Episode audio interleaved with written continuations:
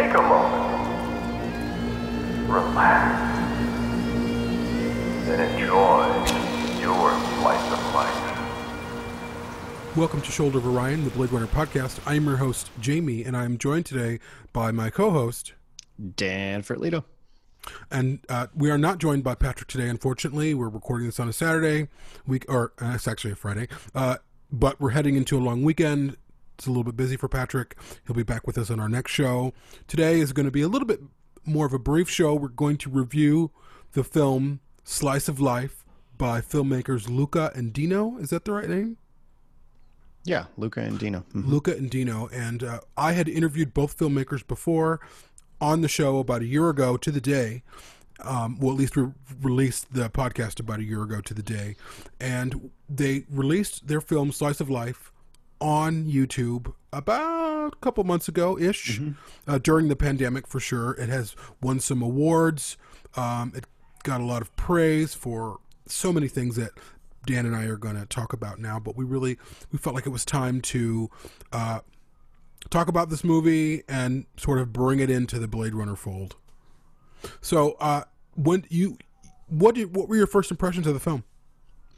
So for whatever reason, you know, it's weird. Uh, I dive into content like slower than you guys do sometimes. So just because something comes out and it's Blade Runner doesn't mean I'm like going to immediately get into it. Um, I don't know what the hell is wrong with me. Like, I don't know why I do that. Like, again, Westworld is like one of my favorite series that's very Blade Runner themed in terms of the philosophy. And I'm still interrupted at mid season two and like need to get, I guess when I go back to it, I want to watch the whole thing through. And so I just need to find the motivation to want to stick to it as opposed to diving into other film and stuff. So sometimes I don't necessarily get into something right away. And so I'd heard of Slice of Life and I listened to you guys' interview and it sounded cool.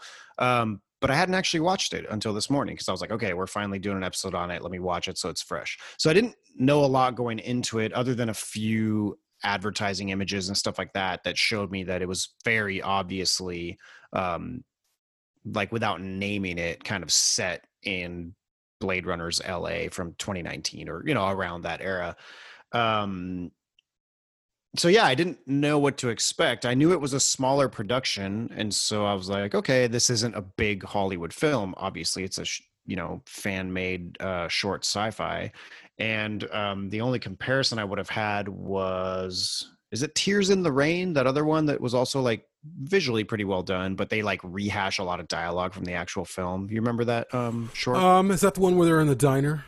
Mm-hmm. mm-hmm. Uh, I don't remember the name of that. That's I think it's Tears in the Rain is what it was called. Okay. Um, anyways, that was like, it was still visually pretty, but that was very derivative. And again, not very imaginative story-wise. The dialogue literally like plagiarized Blade Runner, I think, in some places. And so, you know, like you, I don't have any interest in redoing something that I love or seeing something I love redone. But if it's a new story and different characters, like the Blade Runner twenty nineteen comic book, I'm all for that. You know, it's not like, yeah, I love the setting. Um, it's, it's something we talk about with Star Wars all the time. It's like Star Wars is a great world and a great setting. We just want to see new characters and new stories. Um, so yeah, I really did not have a lot of expectations. I knew that visually it was going to look great because that's the one thing I'd heard about it. And so it starts off kind of small screen, meaning it's like actually looking at text and like a conversation that's going on and the inside of a spinner. So it kind of starts from small screen to inside of a spinner to then it slowly branches out into the bigger world and into um, these landscape, these city urban landscapes. And that was really mind blowing. I mean, watching the camera pan through the cityscape, I was like, wow, like, you know, a couple of percentages you can tell that like some things are miniature, but I mean, very, very minimal. The job looks super professional. The lighting is gorgeous. The color is gorgeous. Um, even the soundtrack that they created um, is good. It's not super derivative, but it sticks with kind of Blade Runner themes. Um, I found that, well, yeah, let me, I don't want to talk the whole time. So let me stop there and I'll pass it back to you for your first impressions. Yeah, uh, I had seen the film a few weeks ago when it released uh, via YouTube for free, which is there, and we'll talk about that towards the end of this.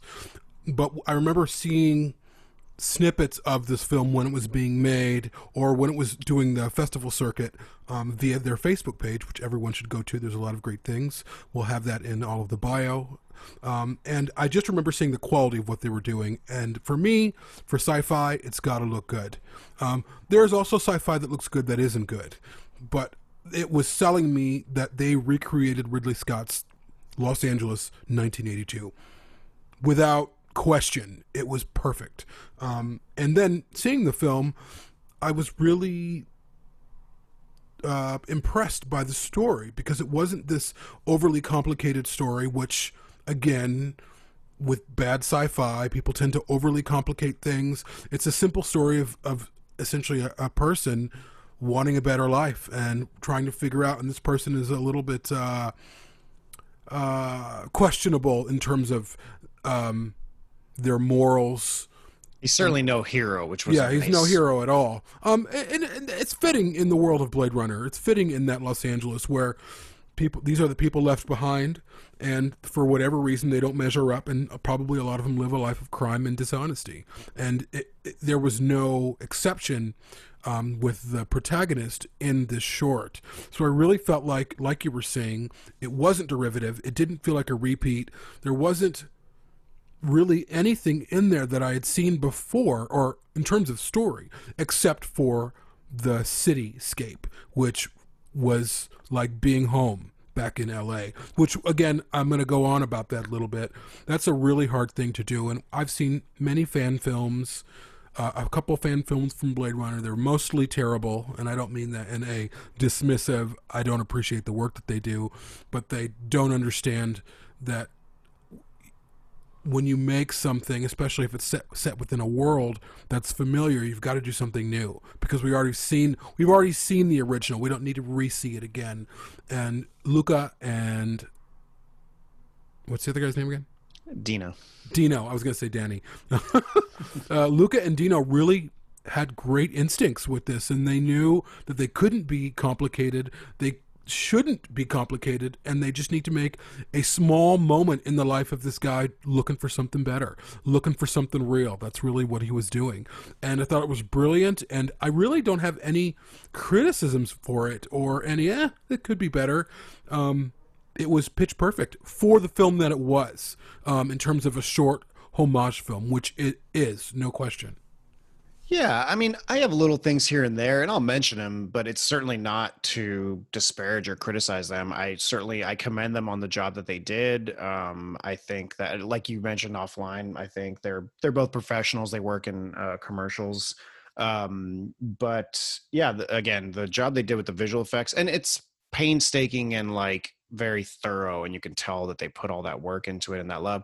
I think um, it's really interesting to see the main character, because I remember thinking like, man, why is this guy, he's almost like annoyingly squirrely and like uh, just like scared, and like doesn't, he doesn't seem to exude any attributes that you would admire, although you can relate to him. And I think ever since we heard the words off world, we have that same feeling of, oh, I wonder what Offworld is like. It'd be kind of cool to see it. But at the same time, anytime anyone's asked us, like, would you set a Blade Runner film in Offworld? We're like, no, because there's something nice about the mystery of it being off screen, right? And so the storyline kind of parallels that in that, uh, spoiler alert, he's trying to get Offworld and then misses the ship at the end and doesn't make it. And again, I think that's fitting.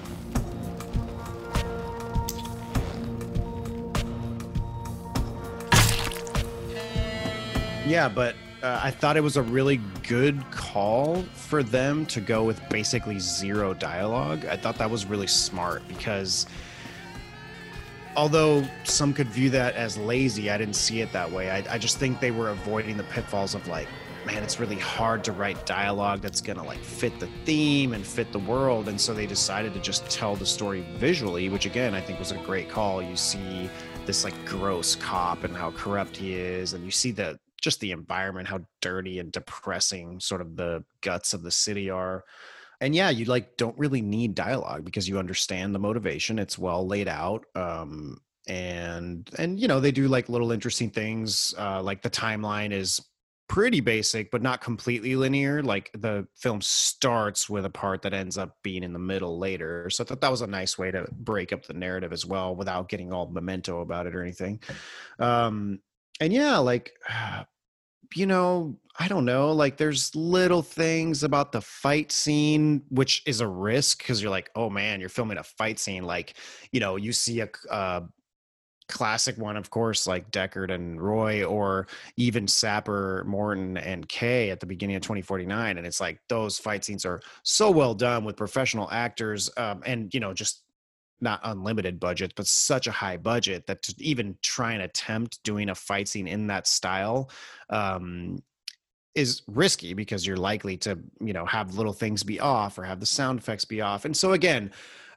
For me, like maybe the fight scene went on a little too long, and there's like questions with like, uh, would a screwdriver like that, that thin, like really hurt someone that, but you know, like little things like that, but it's like, it's nothing that pulls you out of the film and nothing that I'm going to be overly critical about. It's just like, you know, you have moments where you're like, oh, it's an interesting choice. I wonder if something else would have worked better, but you know, very minimal. Um, I love that they had, for one, they had a like Deckard uh, replica gun that the cop uses, which was fitting, and of course those are, you know, relatively easy to come by depending on how nice you want it, but they have kits, etc. um and they actually got a hold of probably a replica, although, especially since they're in Croatia, so getting an actual gun from the U S would probably be problematic, but they have the C O P four barrel kind of classic gun that um uh Leon uses in the first film, which, you know, until I had looked it up, I didn't realize that that was a real gun. Not not very well reviewed by actual people who shoot guns. It's like very inaccurate. It's it's basically a four-barrel Derringer. Like if you're going to use it as an under-the-table gun to get out of a sticky situation with someone right in front of you, then it's going to do its job, and it has four rounds without having to reload, so that's great. And so it works for the settings in which it was used, both in uh, the original Blade Runner film and in this short, because these are all super close combat, short distance situations. But I thought those were both kind of nice touches. It's interesting that we see a detail in Deckard, or the Deckard style police blaster, um, that I'm not that familiar with and I hadn't seen before. And that is that while Deckard's original had like L E Ds, or they probably weren't even L E Ds at the time, but it has some lights in it. Um, you see in this fight scene that the gun runs out of battery power, presumably, and dies. And so it becomes ineffectual. And I was like, oh, that's interesting. I wonder if that was ever, if that was just completely a detail they imagined and added, or whether that was ever written in any of the scripts. Because another thing that's very obvious is that they poured through the scripts to get details um, about the original film that aren't even necessarily in the original film, but they're in that world. Um, namely, a good example, and I know this because Jamie and I did a lot of research when we were uh, writing and editing Gethsemane, um, the, the short one-hour audio drama that we did. You know, we wanted it steeped in that world. Of course, doing audio and doing visual are very different. Um, but Shimada Dominguez comes up. Uh, we used it, I think, in the voice of one of our blimps, um, right? Uh, but in the short, it's used on the A T M. The uh, A T M basically is run by the Shimada Dominguez Corporation. And that was a cool touch because, again, it shows you that it's accurate to the original world. Um, so yeah, just a lot of those, those details were really great. And um, it was really a fun romp through, um, you know, a simple story that's original in its own right and really harkens back to the original film. So um, yeah, it has like a, I think it has like an eight point two or something on I M D B, which is pretty high and a lot higher than a lot of professional yeah, productions. I mean, really, uh, in my opinion, this film is an anecdote to Blade Runner. It is set within the same city. Of course, it's a different story, but like this is legitimately something you could release with a future, say, re-release of the Final Cut or whatever, and have, oh, hey, here's this other story as well. Like Alcon could buy it, or not that they would, I don't know. But that's how legitimate this film is. And um, again, the trappings of recreating a world that's very familiar, and you and I and Patrick have discussed this, the trepidation in going into twenty forty-nine, and it's a different world, but there are, there are moments of the original world that are familiar, um, oftentimes with these, especially in fan films slash homage films, which I won't call this either, even though it is a bit of a homage. The trappings are, oh, okay, I can see what they're trying to do. I'm not sure if it was successful. To recreate Ridley Scott's texture almost verbatim is almost impossible, I think. And so, I, again, I really... hats off to these guys um, for taking the time. And this took them a long time. And just for reference, this film was shot in a garage. They kept re refitting this garage over and over, whether it was for the the um, the noodle bar, which is fucking phenomenal. You guys have got to see it. Like, they built it, and then they had some green screen behind it to kind of put build it out a little bit. It is amazing. It is simply amazing. And I love process, and I love the idea. I love behind the scenes.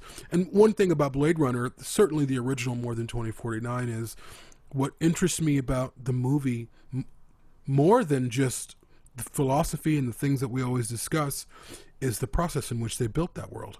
Um, in terms of practical design, that was a long, painstaking process that was happening day after day, every night for their night shoots, um, building out and building out, and it wasn't enough, and they're doing it more. So to be able to recreate that texture in a, let's just say, a twenty by fifteen garage, I'm sure it might have been a little bit bigger or smaller, still very small space, and they used that space for the miniatures, and then they used that space for the noodle bar, and then they used that space for the spinner or whatever car that he was in, and then they used that space for like the warehouse scene when they're fighting. They, it's it's a testament to twenty twenty filmmaking or twenty-first century filmmaking and what you can do with some know-how. But again, the, the what they did so right wasn't because a lot of people know how to do things. They know how to make things look good. Again, this is something that we all discuss. You can make things look good but not be good. I would suggest that Altered Carbon is one of those things.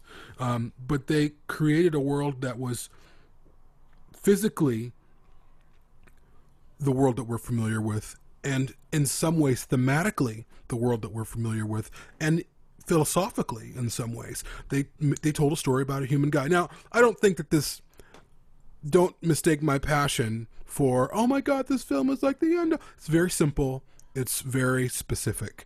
Um, I am just in awe, and I'm lauding them for bringing me into a world that I never thought I would see again so authentically. Um, I watched this film over and over and over, and even the music, it, it reminds me of Chris walking down that street when we first see her, the first reveal of her, where she's this this this lonely woman walking down the streets of Los Angeles, and how we can relate to that, whether philosophically, emotionally, or physically. And I get the sense, that same sense, when I see the protagonist in Slice of Life. Yeah, um, yeah, I would I would totally echo all those sentiments. Really, hats off to uh, Luca and Dino and everybody else that worked with them. Uh, I know that the main actor helped, uh, or he was one of the screenwriters, so he helped uh, write the uh, script. Um, and yeah, they all did a phenomenal job. Uh, also, we'll we'll include some links uh, with the episode that you can look up. But um, and you'll kind of, if you you know once you watch the film on YouTube, some of the suggestions will also be from the same production. And Luca does a great, uh, he has other journals and other videos, but the main one I saw first, which is probably the most popular one, is about a thirty-five minute clip where he basically does a, um, not superficial and not crazy in depth, like a mid depth tutorial on how to film miniatures, which includes um, how to create those buildings. And he shows this really cool, ingenious way, a lot of how you know the original production was as well, although they certainly built more original, uh meaning handmade, completely handmade products or buildings, um but the way he repurposes like circuit boards from computers, right, those solenoids and things create, uh especially once they're painted and and adjusted with rust and stuff, they look like little barrels and all that kind of stuff, you know computer fans, telephones, um Uh, shipping carton, like packaging uh, sort of things that have different shapes on them. And he shows how you can start with a cardboard box and just start attaching things to it. Um, and then in the process of painting them over with gray, adding rust and we uh, weathering effects, adding little wires and stuff on the outside, and then lighting, you know, L E Ds, and then the way it's finally filmed with fog and rain, et cetera. And I mean, you're hook, line, and sinker that that is a real building in a sci-fi future. Um, and so he's really generous, I think, to uh, give away, not industry secrets, but certainly a lot of his techniques on how he did it. He's also very funny and friendly and approachable. I really appreciated Luca's like sense of humor and just like, you know, he, he had some Strauss playing in the background the whole time, which was a really nice touch. And I was like, like even you could tell they're professionals, like even just his YouTube video behind the scenes stuff is like very well produced. It's like a nice little documentary on how they did the models. Um, and so, yeah, you know, if you enjoyed Uh, Dangerous Days and the making of Blade Runner stuff. I mean, this made me think of Charles Del Sarica and him talking about the four K restoration of Blade Runner for the final cut, sort of like how they added lights and how they did this and how they did that. Um, and so, yeah, really, really cool and fun, interesting behind the scenes stuff. So I'd encourage everyone, we'll, we'll give you guys a link and encourage you guys to explore that a little bit. Um, and yeah, that's about all I got to say about it for now. But if Luca and Dino listen to this, uh, I'd like to give them my heartfelt congratulations. You guys did a really great job and I really enjoyed your work and made me jealous that I don't have a job like that. You know, I would love to work with miniatures and stuff. Um, you know, maybe someday we can collaborate on something, but yeah, congratulations. Really job well done. Yeah, absolutely. My congratulations as well. I think it's, it is a, a, a film worthy of, of the name Blade Runner and of the, the, the legacy of Ridley Scott and all of those people who contributed to creating the original film, which inspires us all today. So I do re- certainly recommend everyone go to YouTube, type in Slice of Life. If you don't, we'll have all those links below. Also give us a shout out, um, uh, on iTunes, write us a review. If you'd like, that would be great. Don't forget about our Patreon, uh, two dollars a month. You get an almost two to three extra shows. Um, we're looking to continue to add to our Patreon uh, roster of patrons. Um, it's it's been amazing, and uh, so we're looking for more. Go to www.bladerunnerpodcast.com forward slash support and sign up. two dollars a month. Thanks so much for listening. Thanks, guys.